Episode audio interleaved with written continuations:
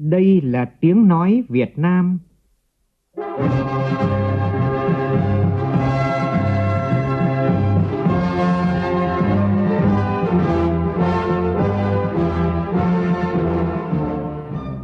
là tiếng nói Việt Nam, phát thanh từ Hà Nội, thủ đô nước Cộng hòa xã hội chủ nghĩa Việt Nam.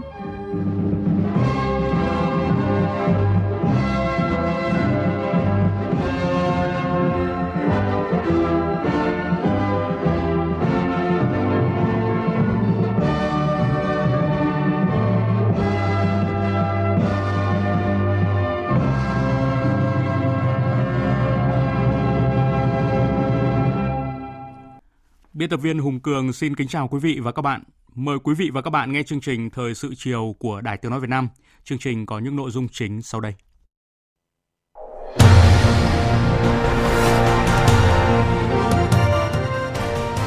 Chủ tịch nước Nguyễn Xuân Phúc điện đàm với Tổng thống Rumani Klaus Verona Iohannis. Chủ tịch Quốc hội Vương Đình Huệ hội đàm trực tuyến với Chủ tịch Quốc hội Singapore Tân Chuan Jin bế mạc kỳ họp 58 Ủy ban Thường vụ Quốc hội. Tất cả đã sẵn sàng cho kỳ họp thứ nhất Quốc hội khóa 15. Trong quý tư năm nay, hãng dược phẩm Pfizer sẽ cung ứng khoảng 47 triệu liều vaccine ngừa Covid-19 cho Việt Nam. Doanh nghiệp thành phố Hồ Chí Minh chạy đua đảm bảo các biện pháp phòng dịch Covid-19 trước thời điểm quy định về điều kiện được hoạt động có hiệu lực từ ngày mai. Trong phần tin quốc tế, Hội nghị Bộ trưởng Ngoại giao ASEAN-Mỹ khẳng định vai trò của hòa bình, ổn định, an toàn và tự do hàng hải và hàng không ở Biển Đông. Mực nước biển dâng cao có thể sẽ nhấn chìm hơn 130 đô thị ven biển trên toàn cầu trong 30 năm tới.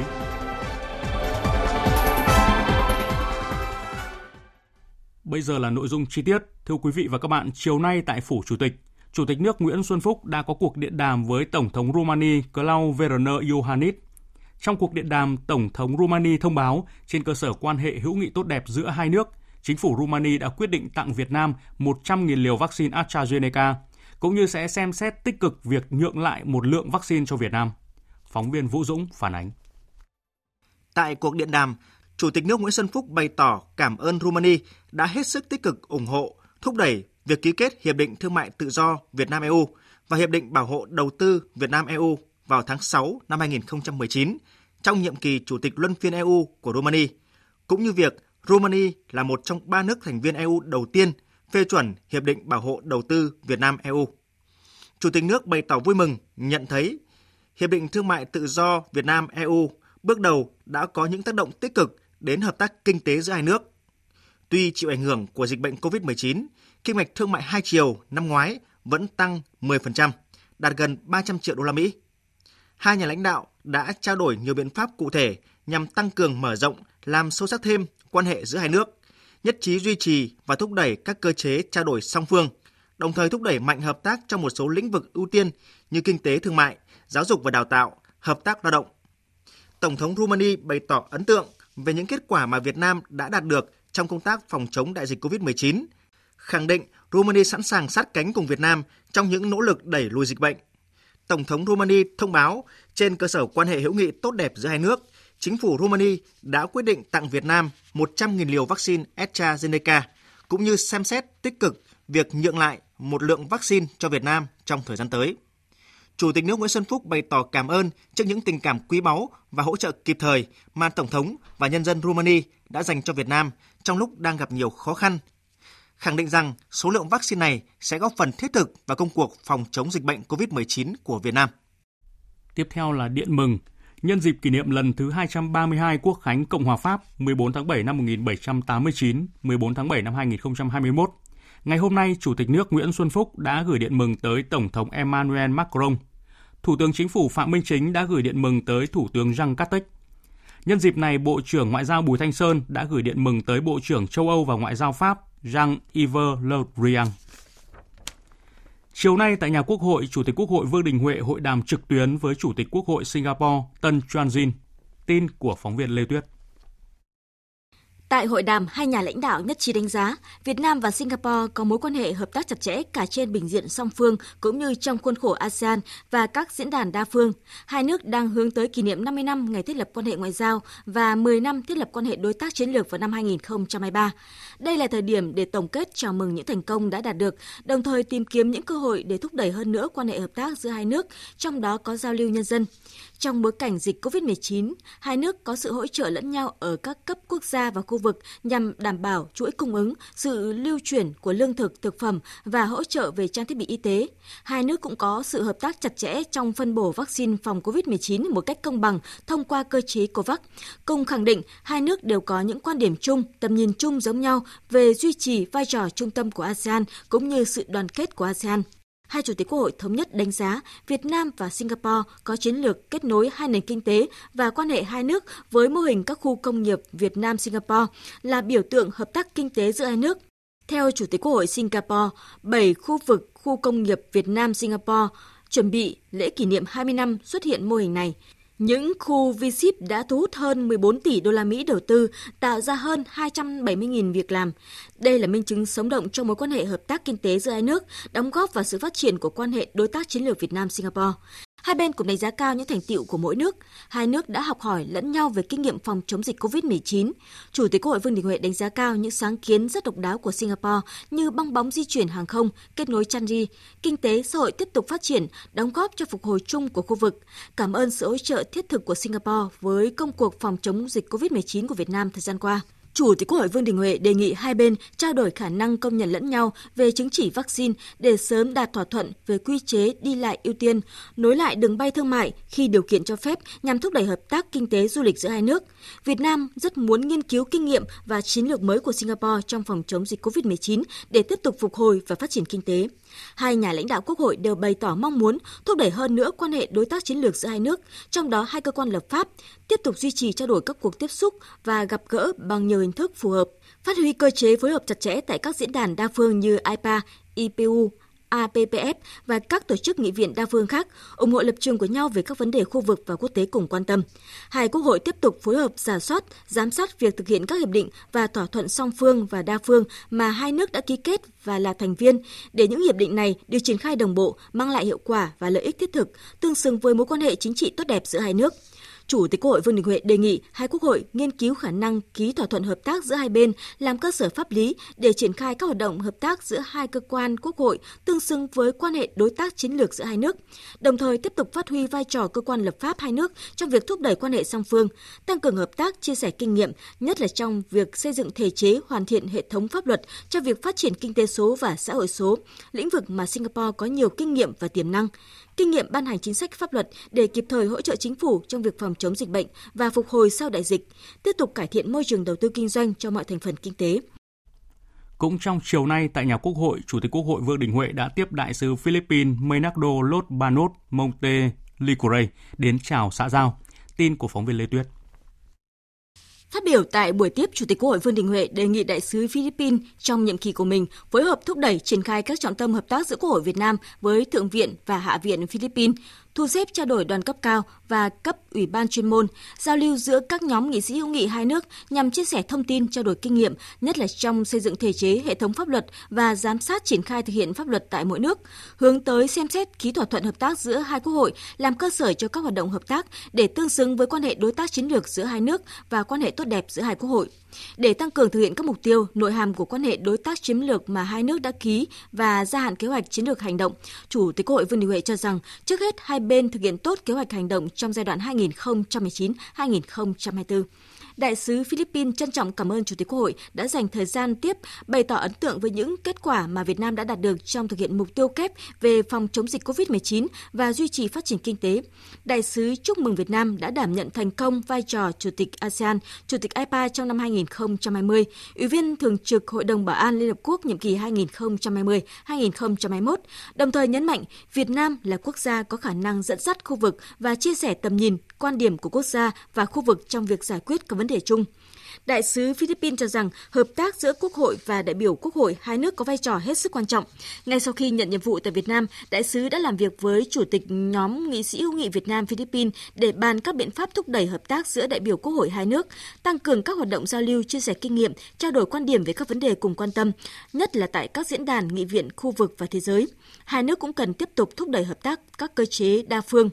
về an ninh trên Biển Đông và an toàn hàng hải, Đại sứ Philippines hoan nghênh Việt Nam luôn tuân thủ pháp luật quốc tế, đặc biệt là Công ước Quốc tế về luật biển năm 1982 và các tiến trình mà ASEAN đang thúc đẩy trong lĩnh vực này như DOC, COC. Chủ tịch Quốc hội Vương Đình Huệ đồng tình với ý kiến của đại sứ là cần tăng cường đối thoại tham vấn, ủng hộ quan điểm của nhau về vấn đề Biển Đông theo các nguyên tắc đã thống nhất của ASEAN, thực thi đầy đủ và hiệu quả DOC và phối hợp chặt chẽ trong đàm phán COC trên cơ sở tôn trọng pháp luật quốc tế, nhất là Công ước của Liên Hợp Quốc về luật biển năm 1982. Chương trình Thời sự chiều tiếp tục với những tin quan trọng khác. Sau 2 ngày làm việc, sáng nay phiên họp lần thứ 58 của Ủy ban Thường vụ Quốc hội họp phiên bế mạc. Chủ tịch Quốc hội Vương Đình Huệ khẳng định, đến thời điểm này, tất cả nội dung chuẩn bị cho kỳ họp thứ nhất Quốc hội khóa 15 đã hoàn tất và sẵn sàng cho ngày khai mạc 20 tháng 7 sắp tới. Phóng viên Lại Hoa thông tin. Phiên họp 58, Ủy ban Thường vụ Quốc hội đã thảo luận đóng góp nhiều ý kiến thiết thực vào nội dung phiên họp. Chủ tịch Quốc hội Vương Đình Huệ đánh giá, phiên họp đã tạo sự đồng thuận, thống nhất rất cao, nhất là đối với các kế hoạch 5 năm về phát triển kinh tế xã hội, đầu tư công, về tài chính quốc gia, về kế hoạch vay trả nợ công, cũng như đầu tư công trung hạn giai đoạn 2021-2026, các chương trình mục tiêu quốc gia về xây dựng nông thôn mới và giảm nghèo bền vững giai đoạn 2021-2025. Đây cũng là kết quả của sự vào cuộc từ rất sớm, rất chủ động và trách nhiệm của các cơ quan của Quốc hội, các cơ quan thuộc Ủy ban Thường vụ Quốc hội và cái tinh thần làm việc rất là miệt mài, rất là say sưa, rất là có trách nhiệm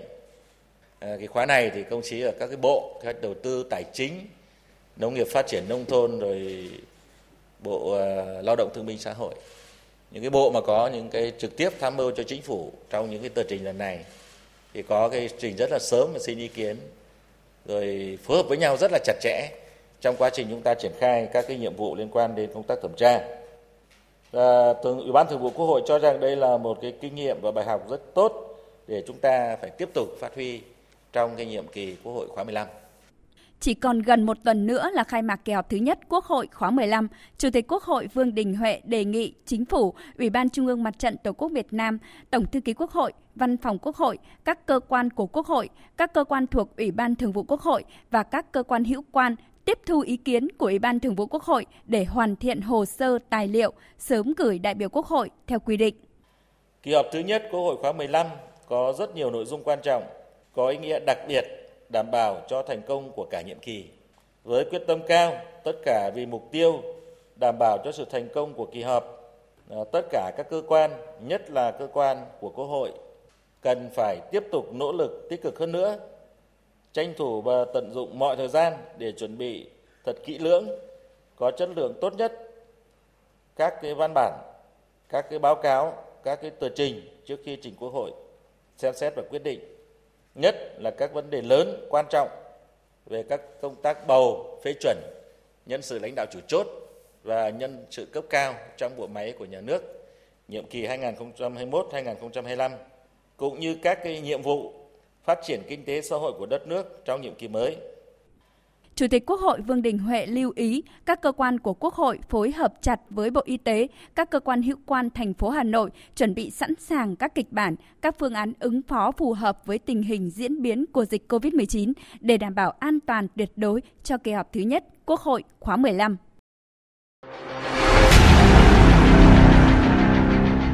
Đẩy lùi COVID-19, bảo vệ mình là bảo vệ cộng đồng. Thưa quý vị và các bạn, chiều nay Phó Thủ tướng Vũ Đức Đam, trưởng ban chỉ đạo quốc gia phòng chống dịch COVID-19 có cuộc họp trực tuyến với lãnh đạo tỉnh Bình Dương về công tác phòng chống dịch COVID-19. Phóng viên Phương Thoa sẽ cập nhật thông tin về cuộc họp vừa kết thúc cách đây vài phút. Xin mời phóng viên Phương Thoa.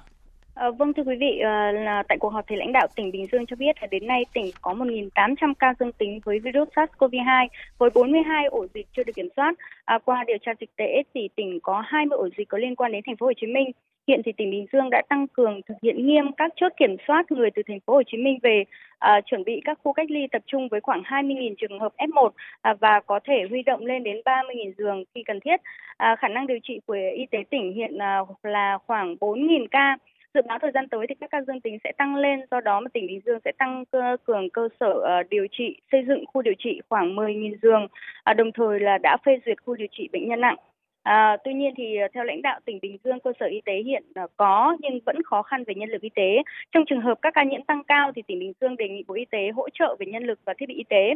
À, nhận định tỉnh Bình Dương triển khai phòng chống dịch chậm hơn diễn biến dịch à, một bước, nhưng Phó Thủ tướng Vũ Đức Đam vẫn hoan nghênh tỉnh đã kịp thời kiện toàn bộ máy phòng chống dịch trên toàn tỉnh. À, đối với việc có nên giãn cách toàn tỉnh theo chỉ thị 16 của Thủ tướng Chính phủ hay không, Phó Thủ tướng Vũ Đức Đam cho rằng là tỉnh Bình Dương cần tính toán và bàn bạc kỹ trước khi đề xuất. Trong đó thì cần có chiến lược cụ thể khi đã khoanh vùng là phải à, làm thật chặt, thật nghiêm, phải có chiến lược à, phòng thủ giữ chặt những khu vực chưa có ca nhiễm. À, việc xét nghiệm vẫn phải dựa trên hệ thống xét nghiệm real-time PCR, tránh lạm dụng ca, các test nhanh, đồng bộ hệ thống xét nghiệm và tăng cường lực lượng tiếp nhận và xử lý thông tin theo đường dây nóng của người dân. À, vâng, à, xin mời biên tập viên tiếp tục chương trình. Cảm ơn phóng viên Phương Thoa. Thưa quý vị, à, trước cuộc họp với Bình Dương thì Thủ tướng Vũ Đức, Phó Thủ tướng Vũ Đức Đam cũng có cuộc họp với thành phố Hồ Chí Minh. Phó Thủ tướng Vũ Đức Đam lưu ý là thành phố Hồ Chí Minh vừa phải thực hiện quyết liệt các biện pháp phòng chống dịch, mặt khác thành phố cũng cần tăng cường tuyên truyền vận động người dân chia sẻ những khó khăn, động viên nhau trong công tác phòng chống dịch bệnh. Phóng viên Phương Thoa tiếp tục thông tin. Chủ tịch Ủy ban nhân dân thành phố Hồ Chí Minh Nguyễn Thành Phong cho biết, để chủ động trong công tác phòng chống dịch bệnh COVID-19, thành phố đã thành lập trung tâm điều trị bệnh nhân nặng với quy mô 1.000 giường tại cơ sở 2 bệnh viện ung bướu. Với công tác xét nghiệm, thành phố đang triển khai đúng hướng có trọng tâm ở những nơi nguy cơ cao, hệ thống vận hành từ thành phố đến các quận, huyện đồng bộ. Hiện các quận huyện đã thành lập tổ chỉ đạo công tác xét nghiệm do một lãnh đạo Ủy ban nhân dân quận huyện điều hành. Các quận huyện tiếp nhận sự điều phối và hỗ trợ nguồn lực lấy mẫu xét nghiệm của Trung tâm xét nghiệm thành phố. Tuy nhiên, ông Nguyễn Thành Phong cho biết vẫn còn tình trạng giao lưu giữa các gia đình trong các khu phong tỏa. Vì vậy, thành phố đã tăng cường vai trò trách nhiệm của tổ COVID cộng đồng trong khu phong tỏa, tuyên truyền và kiểm tra vấn đề này. Thông tin về việc cung ứng hàng hóa thực phẩm cho người dân, ông Nguyễn Thành Phong cho biết. Về hàng hóa thì đã triển khai phát phiếu mua thực phẩm để nhằm hạn chế người dân tập trung cùng một thời điểm. Tại một số chợ truyền thống thì giá một số mặt hàng có tăng khoảng 10 từ 20 đến 30% và thành phố cũng đã chỉ đạo cho cục quản lý thị trường thành phố sở công thương phối hợp kiểm tra và xử lý ngay các cái trường hợp mà tăng giá đột biến như vậy và tính đến ngày 13 tháng 7 thì đã tổ chức được 45 điểm bán và các cái lượt xe phân bổ bán hàng lưu động tại các quận huyện cái lượng à, đơn hàng mua sắm trực tuyến à, tăng khoảng 5%, nhiều cửa hàng bình ổn siêu thị phải tăng cường thêm nhân viên để mà chuẩn bị hàng hóa để giúp cho người dân cũng như là cái thời gian giao hàng đã khắc phục theo đúng cam kết trong vòng 24 tiếng đồng hồ. Đến thời điểm hiện tại, thành phố đã hỗ trợ hơn 130.000 lao động tự do với khoảng 9.000 người bán vé số, đạt 57% kế hoạch, có quận huyện đạt 90% hỗ trợ cho các hoàn cảnh khó khăn, trường hợp buôn bán trên địa bàn. Phó Thủ tướng Vũ Đức Đam nhận định, thành phố Hồ Chí Minh cơ bản lập lại công tác quản lý ở các khu dân cư, tuy nhiên cần tiếp tục chấn chỉnh, thực hiện nghiêm đồng thời tăng cường tuyên truyền, vận động để người dân thấy thành phố đã cố gắng để tổ chức lại đời sống sinh hoạt, phân phối hàng hóa, không để ai bị thiếu thốn đứt bữa. Phó Thủ tướng lưu ý, thành phố tiếp tục quan tâm tới những người hoàn cảnh khó khăn, nhất là những khu cụm dân cư tập trung rất đông người nghèo. Sau thời gian giãn cách, ngoài hỗ trợ về vật chất, lương thực, thực phẩm, nhu yếu phẩm, thì bà con rất cần sự trợ giúp về đời sống văn hóa tinh thần để bớt cảm thấy bí bách trong thời gian giãn cách.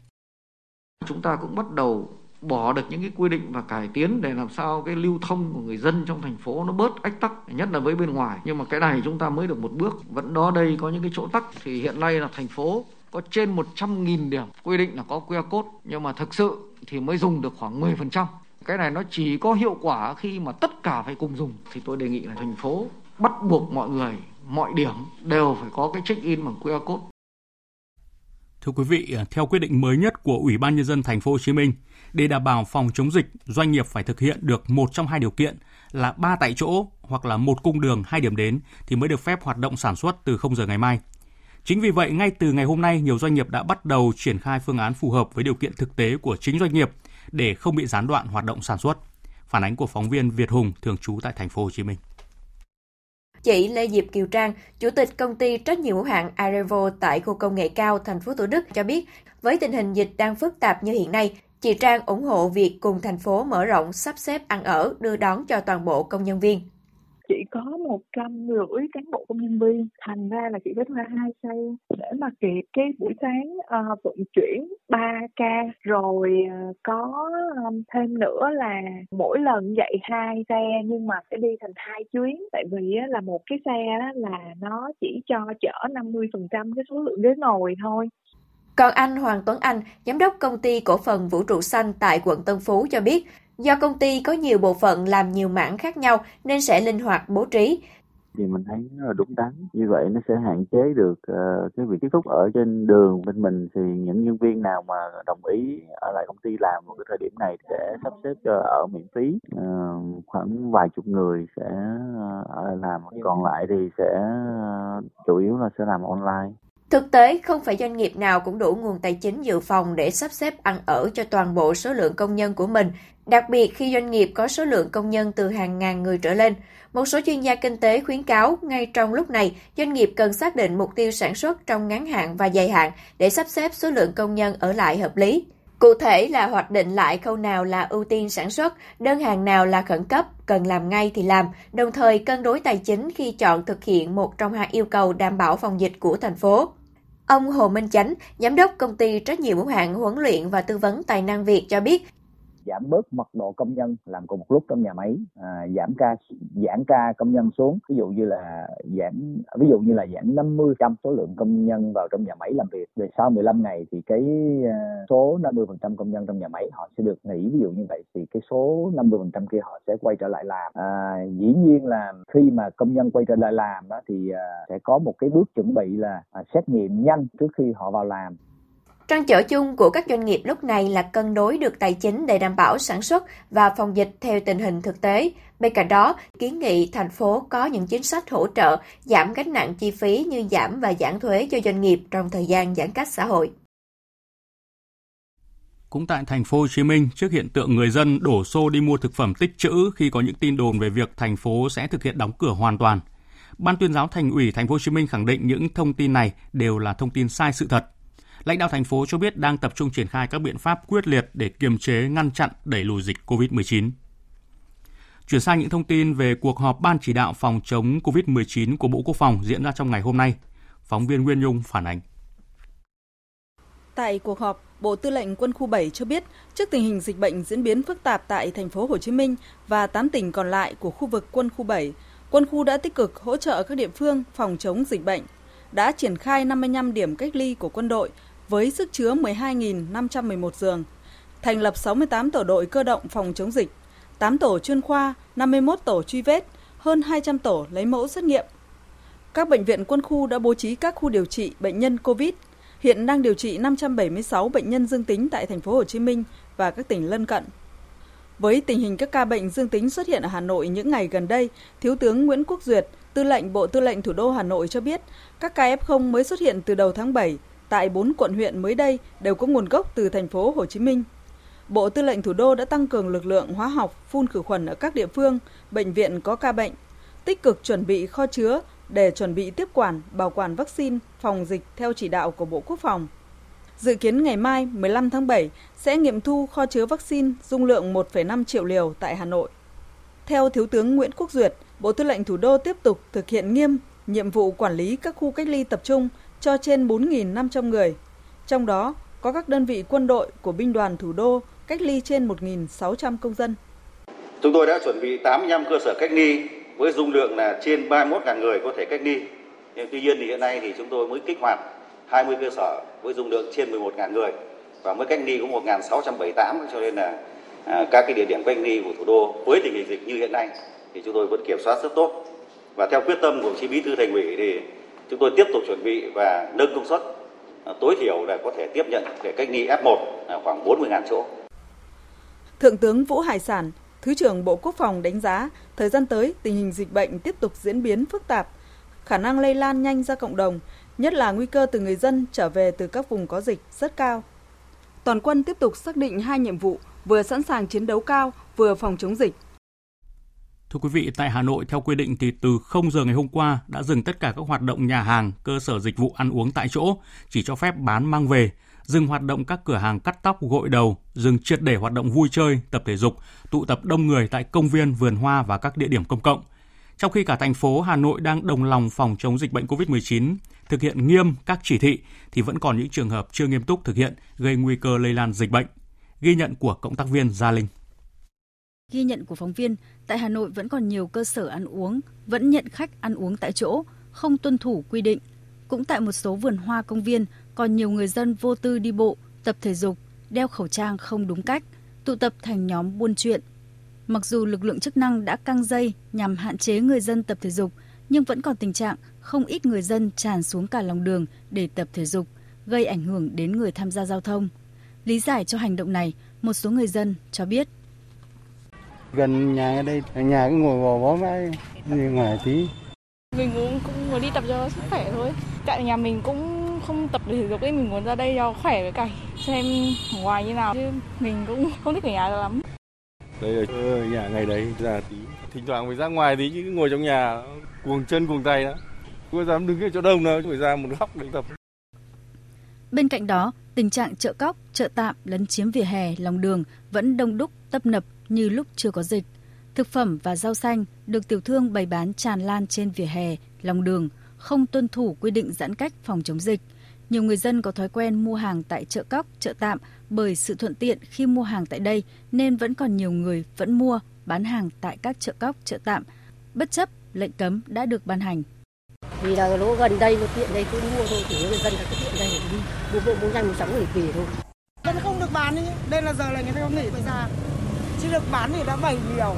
phải bày ít này. Khách hỏi cái gì có thì lấy ra, bởi bán tranh thủ thì nhà tiền đâu. Trong thời điểm dịch bệnh còn diễn biến phức tạp, chứng kiến trường hợp lơ là chủ quan, vi phạm quy định phòng chống dịch khiến người dân Hà Nội không khỏi lo lắng bởi tụ tập đông người, không đảm bảo khoảng cách, làm nguy cơ lây lan dịch bệnh là rất cao. Ừ, lúc nhìn cái hình ảnh đấy thì cũng rất là lo sợ là bởi vì là như thế là nó không đảm bảo an toàn. Ừ, trong thời điểm dịch bệnh diễn biến phức tạp như thế, mong ờ, tất cả những cái chủ hàng kinh doanh hãy thực hiện đúng ờ, những cái chủ trương chính sách mà chính phủ đã đề ra, vừa có lợi cho cộng đồng, có lợi cho bản thân họ. Như thế là không an toàn mà rất ờ, phản đối việc đó. Mình phải bảo đảm được cái sức khỏe của mình là trước tiên, xong rồi cộng đồng nữa. Bây giờ dịch đấy nó rất là nguy hiểm bởi vì bất kể ai bây giờ mình cũng không thể nào biết được có mang mầm bệnh hay không. Các chợ tạm chợ cóc hiện đã bị dừng hoạt động mà vẫn có những cái chợ hoạt động. Thì à, mình cảm thấy rất là lo lắng. Bởi vì người bán người mua thì cứ túng tụng lại với nhau. Các bà bán hàng thì cứ ngồi san sát lại cùng với nhau. Rất là dễ làm lây lan dịch bệnh. Tính từ ngày 5 tháng 7 đến nay, trên địa bàn thành phố Hà Nội ghi nhận 74 trường hợp nhiễm SARS-CoV-2 với diễn biến phức tạp. Vậy nên, để khống chế ngăn chặn dịch thành công thì mỗi người dân cần nâng cao ý thức, chấp hành nghiêm quy định phòng chống dịch, đảm bảo an toàn cho bản thân, gia đình và cộng đồng xã hội. Cập nhật số ca mắc mới trên địa bàn thành phố Hà Nội, trưa nay Sở Y tế Hà Nội công bố thêm 9 ca dương tính với SARS-CoV-2 trên địa bàn tính từ 7 giờ cho đến 11 giờ 30 phút ngày hôm nay. Đây đều là các trường hợp F1 đã được cách ly tập trung, trong đó có 5 ca liên quan tới tỉnh Bắc Giang. Thuộc chùm ca tại công ty trách nhiệm hữu hạn linh kiện điện tử SEI khu công nghiệp Thăng Long, một ca liên quan đến chùm ca tại xã An Mỹ, huyện Mỹ Đức, hai ca liên quan đến chùm ca thành phố Hồ Chí Minh tại thôn Hoa Vôi, thị trấn Quốc Oai và một ca khác cũng liên quan đến thành phố Hồ Chí Minh. Chuyển sang thông tin đáng chú ý về nguồn vaccine COVID-19, Ngày hôm nay, Bộ trưởng Bộ Y tế Nguyễn Thanh Long đã có cuộc làm việc trực tuyến với ông John Paul Pulicino, Tổng Giám đốc Công ty Trách nhiệm hữu hạn Pfizer Việt Nam. Tại cuộc họp, Bộ Y tế đã thỏa thuận đàm phán ban đầu với Pfizer về việc cung ứng bổ sung cho Việt Nam 20 triệu liều vaccine để tiêm chủng cho trẻ từ 12 cho đến 18 tuổi. Thông tin từ cuộc họp cũng cho biết Pfizer sẽ cung ứng cho Việt Nam khoảng 1 triệu liều vaccine trong tháng 7, 3,4 triệu liều trong 2 tháng 8 và tháng 9 tới. Tiếp đó, khoảng 27 triệu liều còn lại sẽ được cung ứng trong quý 4 năm nay. Như vậy, cùng với 20 triệu liều vaccine bổ sung để tiêm cho trẻ em, tổng cộng trong quý tư năm 2021, Pfizer sẽ cung ứng khoảng 47 triệu liều vaccine cho Việt Nam. Với lượng vaccine cung ứng trong quý tư rất lớn, Bộ Y tế đề nghị Pfizer sớm cung ứng đủ 31 triệu liều vaccine trong hợp đồng đã ký kết ngay trong quý 3 năm 2021 để đáp ứng nhu cầu cho hiện nay, đồng thời giảm tải cho công tác tiêm chủng vaccine trong quý tư năm 2021. Bộ Y tế cũng vừa có công văn gửi Ủy ban Nhân dân các tỉnh, thành phố trực thuộc Trung ương, trong đó hướng dẫn một số nội dung liên quan đến thời gian cách ly y tế, thí điểm cách ly y tế tại nhà cho đối tượng tiếp xúc gần với ca bệnh hay còn gọi là F1. Về thời gian cách ly tập trung, ngành y tế sẽ giảm từ 21 ngày xuống 14 ngày cho các đối tượng F1 và người nhập cảnh, trừ trường hợp người nhập cảnh vào làm việc dưới 14 ngày và người nhập cảnh cách ly theo quy định khác. Tiếp tục theo dõi sức khỏe tại nhà, nơi lưu trú 14 ngày tiếp theo. Bộ Y tế yêu cầu các tỉnh thành thực hiện nghiêm việc quản lý, theo dõi, giám sát y tế trong và sau cách ly, không để lây lan dịch bệnh ra cộng đồng. Với thí điểm cách ly F1 tại nhà, Bộ Y tế đã có hướng dẫn cụ thể gửi các địa phương. Sau khi thí điểm, sẽ tổ chức đánh giá, tổng kết, rút kinh nghiệm và xem xét triển khai trên quy mô rộng hơn. Đối tượng được thí điểm cách ly tại nhà gồm F1, người ở cùng nhà với F1, người trực tiếp chăm sóc, hỗ trợ F1 được cách ly cùng, và người đã cách ly tập trung đủ 7 ngày có kết quả xét nghiệm PCR ngày thứ 7 âm tính với SARS-CoV-2. Thời gian 14 ngày liên tục kể từ ngày bắt đầu cách ly. Riêng người đã cách ly tập trung 7 ngày thì cách ly tại nhà thêm 7 ngày, sau đó tiếp tục theo dõi sức khỏe 14 ngày tiếp theo. Thời sự VOV, nhanh, tin cậy, hấp dẫn. Mời quý vị nghe tiếp chương trình Thời sự chiều của Đài Tiếng Nói Việt Nam. Dự hội nghị tổng kết chương trình khoa học và công nghệ cấp quốc gia giai đoạn từ năm 2016 cho đến năm 2020 diễn ra trong sáng nay tại Hà Nội. Phó Thủ tướng Thường trực Trung Hòa Bình nhấn mạnh, cần chú trọng nghiên cứu có trọng tâm, trọng điểm và các mô hình kinh tế, phát minh sáng chế có tính thực tiễn, phù hợp với tập quán sinh hoạt, sản xuất của dân tộc thiểu số và vùng miền, hướng tới mục tiêu phát triển bền vững vùng đồng bào dân tộc thiểu số. Tin của phóng viên Đài Tiếng Nói Việt Nam. 5 năm qua, chương trình khoa học và công nghệ cấp quốc gia đã có 51 đề tài được phê duyệt là những đề tài có tính ứng dụng vào thực tiễn và nhân rộng. Có 205 bài báo khoa học nằm trong các đề tài được công bố trên tạp chí khoa học uy tín, 72 đề tài công bố trên tạp chí khoa học quốc tế và 50 trên 51 đề tài hỗ trợ đào tạo tiến sĩ, thạc sĩ. Tại hội nghị, ghi nhận những kết quả chương trình đạt được 5 năm qua, Phó Thủ tướng Trương Hòa Bình nhấn mạnh, đối với vùng đồng bào dân tộc thiểu số, điều kiện còn nhiều khó khăn và khó tiếp cận các dịch vụ xã hội, đòi hỏi các nghiên cứu phải bám sát thực tiễn. Bên cạnh đó cần có giải pháp linh hoạt trong huy động, bổ sung thêm nguồn lực thực hiện cho chương trình. Chú trọng nghiên cứu có trọng tâm, trọng điểm vào các mô hình kinh tế, phát minh sáng chế có tính thực tiễn, kinh phí phù hợp với yêu cầu và tập quán à, sinh hoạt sản xuất của người dân tộc thiểu số và vùng miền hướng tới mục tiêu phát triển bền vững theo quy mô cấp cộng đồng trên nguyên tắc lấy bản sắc văn hóa tri thức cộng đồng truyền thống của các dân tộc thiểu số làm nền tảng phát triển kinh tế xã hội môi trường và đảm bảo quốc phòng an ninh là mục tiêu khoa học và công nghệ là giải pháp. Sáng nay tại hội nghị trực tuyến sơ kết 6 tháng đầu năm và triển khai nhiệm vụ cuối năm về lĩnh vực lao động, người có công và xã hội, đồng thời thực hiện nghị quyết 68 và quyết định 23 của chính phủ. Bộ trưởng Bộ Lao động Thương binh và Xã hội Đào Ngọc Dung nêu rõ, các địa phương cần khẩn trương tập trung triển khai nghị quyết 68, hỗ trợ tốt nhất cho người dân với tinh thần không để dân thiếu ăn, thiếu mặc, không bỏ sót người dân gặp khó khăn. Phản ánh của phóng viên Kim Thanh. Theo ông Lê Minh Tấn, Giám đốc Sở Lao động Thương binh và Xã hội Thành phố Hồ Chí Minh, gói hỗ trợ 886 tỷ đồng của thành phố đến nay đã hỗ trợ 106.000 người, đạt 46%, hỗ trợ nhiều nhất cho đối tượng lao động tự do, người yếu thế nhất. Ngoài ngân sách, người dân thành phố cũng đã ủng hộ 87 tỷ đồng hỗ trợ đối tượng yếu thế với nhiều siêu thị không đồng, cây gạo ATM, phát huy tình làng nghĩa xóm trong khó khăn. Ông Lê Minh Tấn khẳng định việc triển khai nghị quyết 68 cũng sẽ làm khẩn trương với thủ tục đơn giản, phân đấu cuối tháng 7 này sẽ thực hiện xong việc hỗ trợ người lao động này chỉ cần một cái, làm cái giấy yêu cầu thôi và một cái quyết định chấm dứt hợp lao động đến bảo hiểm xã hội quận huyện. Thời gian một ngày hoặc gửi đường bưu điện thì chủ tịch quận huyện sẽ quyết định chi trực tiếp qua tài khoản. Không làm bất cứ thủ tục gì. Kể cả lao động tự do cũng không làm một thủ tục gì hết. Chính quyền cơ sở xác định thống nhất gửi về quận huyện hai ngày ra quyết định chuyển về xã trực tiếp chi qua tài khoản. Nếu là lao động tự do có số tài khoản và nếu không có thì xuống ấp, khu phố hoặc đến tại nhà để chi cho bà con. Tại thành phố Đà Nẵng, từ nguồn ngân sách của thành phố, dự kiến sử dụng tổng kinh phí trên 92 tỷ đồng hỗ trợ cho hơn 90.000 đối tượng. Trong tuần này, thành phố Đà Nẵng sẽ ban hành kế hoạch chi trả hỗ trợ cho các đối tượng theo nghị quyết 68. Ông Nguyễn Đăng Hoàng, Giám đốc Sở Lao động Thương binh và Xã hội Đà Nẵng đề nghị. Với cái tình hình Covid như thế này, cái việc làm rất là cần, cho nên đề nghị Trung ương cũng nghiên cứu giảm cái lãi suất cho vay của ngân hàng chính sách đối với người nghèo và giải quyết việc làm. Ngân hàng người ta cũng đang tiến hành giải lãi suất, giảm lãi suất thì mong các đồng chí cũng quan tâm. Đề nghị bổ sung nguồn vốn giải quyết việc làm cho các địa phương, tạo điều kiện cho nhân dân vay để giải quyết việc làm tại chỗ. Đây là nhu cầu rất là cao. Bên cạnh những tỉnh thành phố triển khai nhanh gói hỗ trợ theo nghị quyết 68 thì nhiều tỉnh thành phố còn chậm triển khai nghị quyết. Bộ trưởng Bộ Lao động Thương binh và Xã hội yêu cầu các địa phương không để chậm trễ.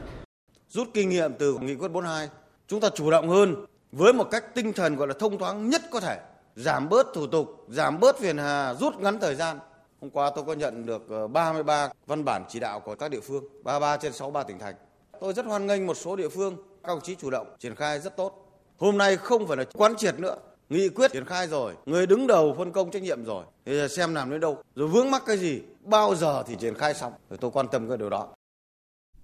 Chuyển sang một thông tin đáng chú ý, Hội nghị trực tuyến kết nối cung cầu, tiêu thụ nhãn và nông sản tỉnh Hưng Yên năm 2021 sẽ diễn ra vào sáng mai với quy mô quốc tế lớn nhất từ trước tới nay, thúc đẩy các cơ hội hợp tác kinh doanh và đầu tư, xúc tiến tiêu thụ, phát triển thị trường trong nước và xuất khẩu cho quả nhãn và nông sản Hưng Yên – sẽ có 21 quốc gia vùng lãnh thổ nước ngoài tham gia, dự kiến có gần 1.000 đại biểu tham dự từ các điểm cầu trong và ngoài nước. Phóng viên Nguyên Long thông tin. Hiện nay, diện tích nhãn lồng của tỉnh Hưng Yên vào khoảng 4.800 ha, Tiếp sau thành công của việc xúc tiến thương mại trái vải thiều tỉnh Bắc Giang, từ hơn một tháng qua, các đơn vị chức năng thuộc Bộ Công Thương và hệ thống các thương vụ Việt Nam tại nước ngoài đã phối hợp kết nối với các tổ chức kinh tế thương mại nước ngoài, mời các nhà nhập khẩu trái cây từ nhiều quốc gia vùng lãnh thổ tham gia giao dịch trực tuyến với các nhà vườn, hợp tác xã, doanh nghiệp xuất khẩu nhãn Hưng Yên đồng thời kết nối với các hệ thống phân phối trong và ngoài nước, các sàn thương mại điện tử tham gia phân phối nhãn và nông sản tỉnh Hưng Yên. Bộ trưởng Bộ Công Thương Nguyễn Hồng Diên cho biết. Chúng tôi chủ trương là cái loại hình thương mại điện tử sẽ được ờ, áp dụng ngày càng rộng rãi để mà góp phần tiêu thụ các sản phẩm nông sản của chúng ta. Cái việc tiêu thụ trái nhãn của Hưng Yên trong những ngày tới thì cũng sẽ đã áp dụng cái công thức như là ngành công thương và nông nghiệp phát triển nông thôn đã giúp cho bà con ở các cái tỉnh phía Bắc tiêu thụ cái trái vải vừa qua. Một thông tin kinh tế tích cực nữa đó là dù đại dịch COVID-19 khiến thị trường tiêu thụ thủy sản bị ảnh hưởng, tuy nhiên xuất khẩu chả cá và sản phẩm chế biến từ cá vẫn tăng trưởng liên tục trong 5 tháng đầu năm nay. Phóng viên Thành Trung thông tin. Thông tin do Hiệp hội Chế biến và Xuất khẩu Thủy sản Việt Nam công bố cho thấy, tính đến hết tháng 5 năm nay, xuất khẩu chả cá và surimi của Việt Nam đạt 160 triệu đô la Mỹ, tăng 37% so với cùng kỳ năm ngoái. Hiện nay, mặt hàng này đã được xuất sang 39 thị trường trên thế giới – Hàn Quốc hiện đang là thị trường nhập khẩu chả cá và surimi lớn nhất của Việt Nam, cùng với Trung Quốc và Thái Lan, Nhật Bản, Nga, Malaysia, Belarus và Đài Loan Trung Quốc cũng đang tăng nhập khẩu chả cá và surimi của Việt Nam. Đáng chú ý trong giai đoạn này, sự tăng trưởng xuất khẩu sang thị trường Belarus. Nếu như năm 2020, Belarus chỉ là một thị trường nhập khẩu nhỏ, thì sang năm 2021 đang là thị trường nhập khẩu lớn thứ 7 của Việt Nam – Hiện nay, một số các thị trường đã kiểm soát được dịch bệnh sau khi tiến hành tiêm chủng vaccine mở rộng, nên thị trường thủy sản bắt đầu phục hồi. Dự báo thị trường chả cá và surimi sẽ tiếp tục khả quan hơn trong những tháng cuối năm.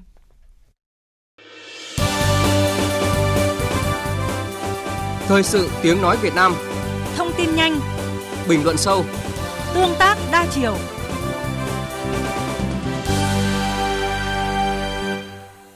Mời quý vị nghe tiếp chương trình thời sự chiều nay với phần tin quốc tế. ASEAN và Mỹ tái khẳng định lập trường nhấn mạnh tầm quan trọng của hòa bình, ổn định, an ninh, an toàn và tự do hàng hải và hàng không ở Biển Đông. Đây là nội dung nổi bật tại hội nghị đặc biệt Bộ trưởng Ngoại giao ASEAN Mỹ diễn ra theo hình thức trực tuyến sáng nay.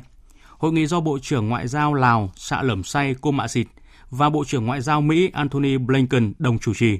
Bộ trưởng Ngoại giao Bùi Thanh Sơn dẫn đầu đoàn Việt Nam tham dự hội nghị. Phóng viên Phương Hoa thông tin. Tại hội nghị, các đại biểu ASEAN và Mỹ khẳng định coi trọng và cam kết tăng cường quan hệ đối tác, đặc biệt trong bối cảnh những thách thức nghiêm trọng đang tác động tiêu cực đến các quốc gia trong khu vực. Đồng chủ trì hội nghị, Bộ trưởng Bộ Ngoại giao Mỹ Antony Blinken nhấn mạnh cam kết của chính quyền Tổng thống Joe Biden với chủ nghĩa đa phương, khẳng định Mỹ luôn coi trọng quan hệ với ASEAN, ủng hộ vai trò trung tâm của ASEAN và sẽ dành quan tâm thúc đẩy quan hệ đối tác chiến lược năng động hiệu quả với khu vực trên cơ sở tôn trọng lẫn nhau và cùng có lợi. Ông Blinken khẳng định. Rất nhiều ưu tiên của khu vực ASEAN cũng là ưu tiên của chính quyền Mỹ. Chúng ta cùng chia sẻ nhiều mối bận tâm chung, ví dụ như tầm nhìn về một khu vực Ấn Độ Dương-Thái Bình Dương tự do rộng mở. Tôi kỳ vọng cuộc gặp lần này sẽ là sự khởi đầu để ASEAN và Mỹ có thể thúc đẩy mạnh mẽ hơn các cuộc đối thoại thời gian tới. Lời hứa của chúng tôi với ASEAN là chính quyền Tổng thống Biden sẽ không chỉ thúc đẩy sự tiến bộ của ASEAN, đầu tư vào quan hệ giữa hai bên mà còn hợp tác cung cấp vaccine ứng phó với đại dịch COVID-19. Thời gian qua, Mỹ đã đóng góp 2 tỷ đô la trong tổng số 4 tỷ đô la Mỹ cam kết sẽ cung cấp 500 triệu liều vaccine cho cơ chế COVAX và đang triển khai hỗ trợ 80 triệu liều vaccine cho các nước trên thế giới, trong đó có ASEAN, dành 96 triệu đô la Mỹ giúp ASEAN nâng cao năng lực ứng phó với dịch bệnh. Bên cạnh đó, phía Mỹ cũng đề xuất một số định hướng cho hợp tác ASEAN-Mỹ như năng lượng, giao thông vận tải, trao quyền cho phụ nữ, môi trường, biến đổi khí hậu. Nhận định môi trường khu vực và quốc tế tiềm ẩn nhiều thách thức phức tạp, các bộ trưởng ASEAN và Mỹ nhất trí sẽ đẩy mạnh đối thoại và hợp tác, nhất là tại các diễn đàn do ASEAN chủ trì, dẫn dắt, từ đó góp phần duy trì hòa bình, ổn định và an ninh ở khu vực. Trao đổi về Biển Đông, hai bên nhấn mạnh tầm quan trọng của hòa bình, ổn định, an ninh, an toàn và tự do hàng hải và hàng không ở Biển Đông. Hai bên cũng chia sẻ sự trông đợi về việc sớm hoàn tất Bộ Quy tắc ứng xử ở Biển Đông COC, hiệu lực, hiệu quả, phù hợp với luật pháp quốc tế, trong đó có Công ước Liên Hợp Quốc về luật biển UNCLOS 1982 với quyền và lợi ích hợp pháp của các bên liên quan được tôn trọng và đề cập phù hợp. Điểm lại tình hình Myanmar, Mỹ đánh giá cao những bước đi vừa qua của ASEAN trong quá trình hỗ trợ Myanmar trở lại bình thường. Phát biểu tại hội nghị, Bộ trưởng Bùi Thanh Sơn nhấn mạnh tầm quan trọng của quan hệ đối tác chiến lược ASEAN-Mỹ đối với hợp tác, phát triển và hòa bình, ổn định ở khu vực.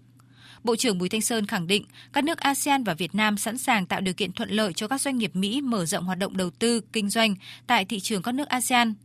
Về Biển Đông, Bộ trưởng Bùi Thanh Sơn phát biểu đề cao luật pháp quốc tế, giải quyết các tranh chấp một cách hòa bình, đảm bảo môi trường hòa bình, ổn định, phát triển, khẳng định lập trường nguyên tắc nhất quán của ASEAN về Biển Đông, mong muốn Mỹ tiếp tục đóng vai trò xây dựng, ủng hộ các nỗ lực của ASEAN duy trì hòa bình, ổn định, tự do hàng hải và hàng không trên Biển Đông, cũng như ủng hộ nỗ lực của ASEAN trong hỗ trợ tìm giải pháp ổn định tình hình Myanmar.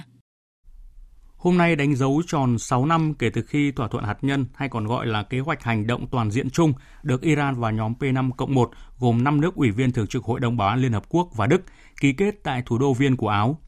hơn một nửa thập niên đã trôi qua, dù chứng kiến nhiều thăng trầm từ việc Mỹ đơn phương rút khỏi năm 2017, Iran giảm dần các cam kết đến những thay đổi chính quyền tại Mỹ và Iran hay là nỗ lực cứu vãn của châu Âu. Song đây vẫn là được đánh giá là một thỏa thuận mang tính lịch sử khi giúp khép lại một trong những hồ sơ gây chia rẽ nhất thế giới. Biên tập viên Thu Hoài tổng hợp thông tin. Today, sau 2 năm đàm phán, Mỹ cùng với các nước đối tác đã làm được nhiều điều mà hàng thập kỷ thù hận không thể đạt được. Đó là một thỏa thuận toàn diện và dài hạn với Iran nhằm ngăn cản nước này sở hữu vũ khí hạt nhân.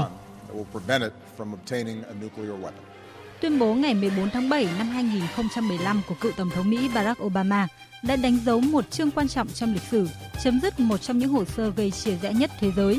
theo đó, Iran chấp thuận hạn chế chương trình hạt nhân mà phương Tây lo ngại có thể sẽ dẫn tới việc phát triển bom hạt nhân. Đổi lại, các quốc gia phương Tây đồng ý gỡ bỏ mọi biện pháp trừng phạt nhằm vào Tehran.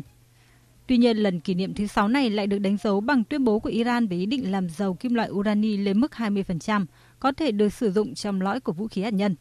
Trong khi Iran khẳng định là nhằm phục vụ cho một lò phản ứng nghiên cứu, thì Mỹ và các nước châu Âu tham gia ký kết gọi đây là một bước thụt lùi đáng lo ngại các nhà phân tích cho rằng cả Mỹ, Pháp, Đức và Anh vẫn cam kết tuân thủ nguyên tắc khôi phục kế hoạch hành động toàn diện chung, trong khi đại sứ Iran tại Liên Hợp Quốc Tad Ravanchi trong tuyên bố mới đây cho thấy Iran sẽ không làm chệch hướng các nỗ lực nhằm khôi phục và thúc đẩy tiến trình đàm phán.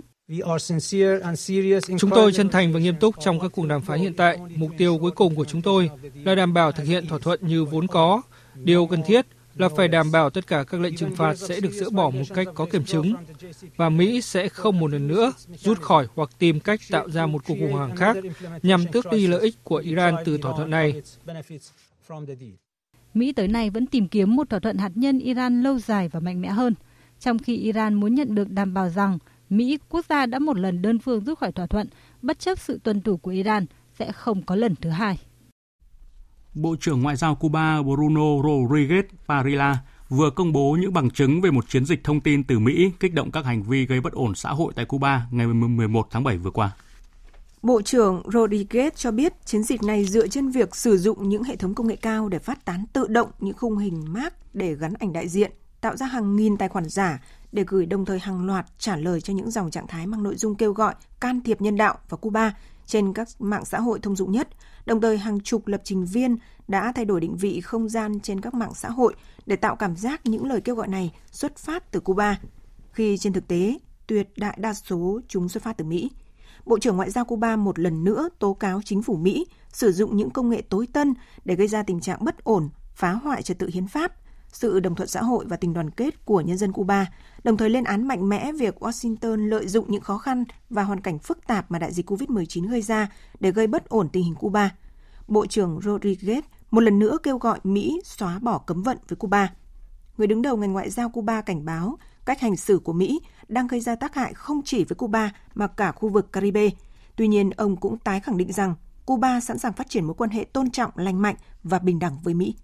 Trong một cuộc họp báo mới đây, Bộ trưởng Ngoại giao Cuba Bruno Rodriguez thừa nhận đất nước đang phải trải qua giai đoạn khó khăn, nền kinh tế bị tác động bởi lệnh trừng phạt bên ngoài cũng như ảnh hưởng của đại dịch. Tuy nhiên, ông Rodriguez khẳng định đất nước không có một người dân nào bị bỏ đói.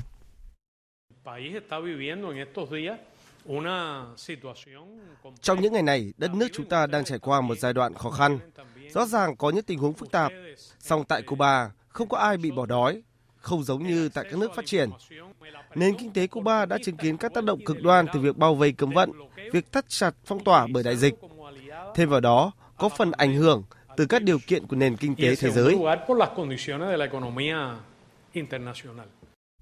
Các tiểu vương quốc Ả Rập Thống Nhất ngày hôm nay đã chính thức mở đại sứ quán tại Israel. Phóng viên Ngọc Thạch theo dõi khu vực Trung Đông thông tin. Đại sứ quán mới của các tiểu vương quốc Ả Rập Thống Nhất nằm trong tòa nhà của Sở Giao dịch Chứng khoán Tel Aviv. Tham dự buổi lễ có sự hiện diện của Tổng thống Israel Isaac Herzog. Tổng thống Herzog mô tả lễ khai trương là một bước quan trọng đối với toàn bộ Trung Đông. Trong bài phát biểu của mình, Đại sứ Tiểu vương quốc Ả Rập Thống Nhất Mohammed Al-Khaja đã nhấn mạnh việc thành lập đại sứ quán là cơ sở cho việc tiếp tục xây dựng quan hệ đối tác giữa hai nước. Kể từ khi bình thường hóa quan hệ, hai bên đã có các cuộc thảo luận, cơ hội thương mại và đầu tư, hợp tác học thuật và hợp tác giữa các bệnh viện. Đây được coi là một bước đi tích cực trong thúc đẩy hòa bình ở khu vực và giữa các nước Ả Rập với Israel. Sự kiện này diễn ra sau khi Đại sứ quán Israel khai trương tại các tiểu vương quốc Ả Rập Thống Nhất vào tháng trước và 10 tháng sau khi ký kết các thỏa thuận bình thường hóa giữa hai nước. Ban Cố vấn Khoa học về khí hậu của Liên Hợp Quốc vừa đưa ra cảnh báo, các thành phố ven biển lớn nhất thế giới đang có nguy cơ biến mất do biến đổi khí hậu. Một báo cáo chưa từng được tổ chức này công bố cho thấy mức nước biển dâng cao có thể sẽ ảnh hưởng tiêu cực đến cuộc sống của hàng trăm triệu người tại các khu vực đô thị trên toàn cầu vào năm 2050. Biên tập viên Phương Anh tổng hợp thông tin. Theo báo cáo, trái đất ấm dần lên cùng với hiện tượng băng tan có khả năng vẽ lại các vùng biển trên bản đồ thế giới, khiến nhiều thành phố duyên hải buộc rơi vào tình trạng bỏ hoang vì bị nhấn chìm trong biển nước. Các thành phố lớn trên thế giới nằm trong danh sách các thành phố đang bị đe dọa, bao gồm Mumbai, Jakarta, New York, Tokyo, Lagos, Thượng Hải, Miami và Dhaka. Thành phố nào ít có khả năng tự phòng vệ nhất thì sẽ hứng chịu ảnh hưởng nặng nề nhất. Báo cáo của Ủy ban Liên Chính phủ về biến đổi khí hậu nhấn mạnh nếu không kịp thời có những hành động cụ thể để thích ứng với biến đổi khí hậu, mà cụ thể là hiện tượng mực nước biển dâng, thì dự báo có thể dẫn tới tình huống xấu nhất với thiệt hại được ước tính từ 1,6 đến 3,2 nghìn tỷ đô la Mỹ, tương đương 1,3 nghìn tỷ euro đến 2,7 nghìn tỷ euro vào năm 2050 cho 136 thành phố ven biển lớn nhất thế giới. Có tới 140 di sản thế giới cũng đang có nguy cơ bị nhấn chìm mà phần lớn là ở địa Trung Hải. Theo các chuyên gia của Liên Hợp Quốc, để chấm dứt nguyên nhân cốt lõi của vấn đề này thì vẫn cần đẩy nhanh việc hiện thực hóa các mục tiêu về cắt giảm khí thải đầy tham vọng và cũng được đánh giá là cấp bách nhất hiện nay. Tiếp theo chương trình thời sự chiều nay là trang tin thể thao.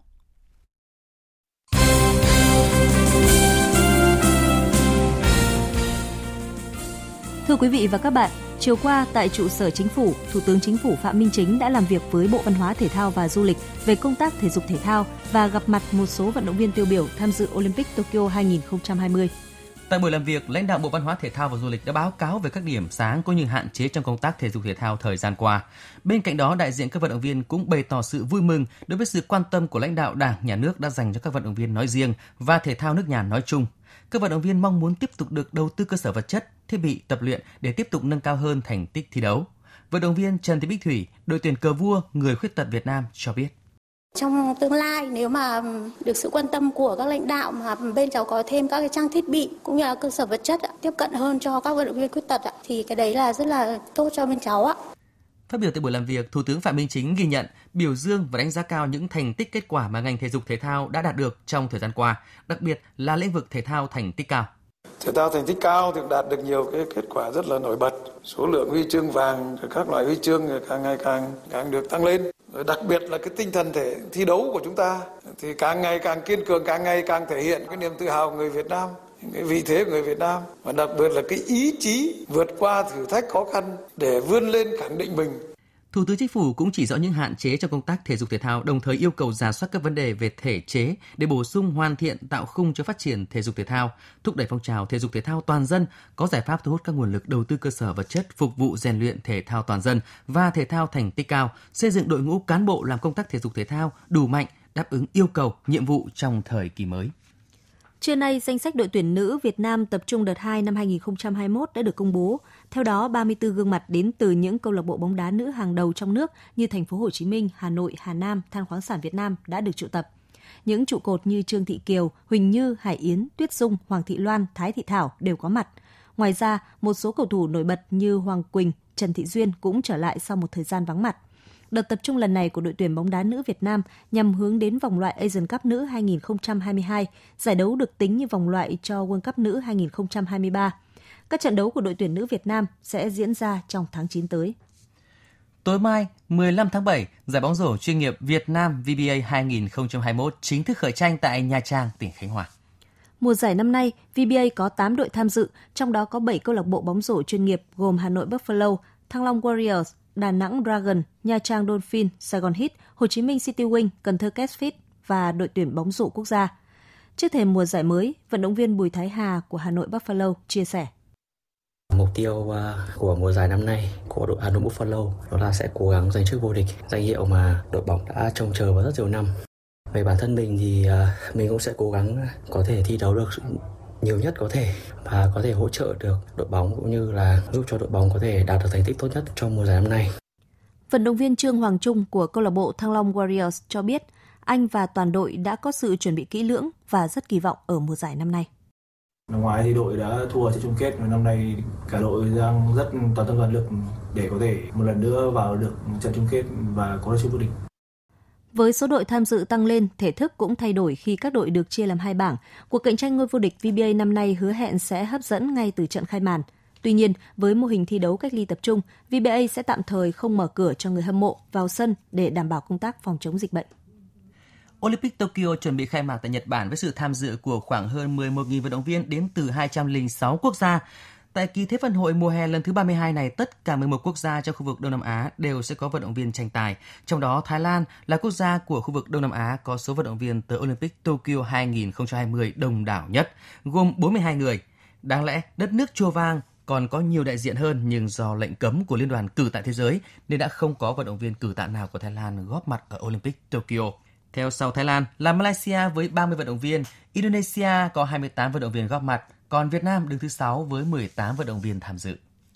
Sau khi lệnh án phạt ở trận bán kết Euro 2020 giữa Anh và Đan Mạch, Liên đoàn bóng đá Anh đang đứng trước nguy cơ tiếp tục chịu hình phạt từ UEFA do để xảy ra hàng loạt sự cố ở chung kết giữa Anh và Italia.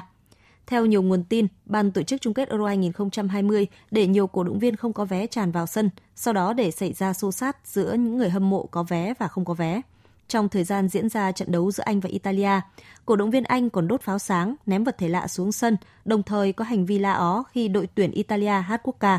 UEFA sẽ tổ chức cuộc điều tra riêng về những sự việc trên trước khi đưa ra án phạt cuối cùng trong ít ngày tới. Dự báo thời tiết Trung tâm Dự báo Khí tượng Thủy văn Quốc gia cho biết, từ đêm nay đến đêm mai ở khu vực vùng núi Bắc Bộ có mưa rào và rông, cục bộ có nơi mưa vừa, mưa to.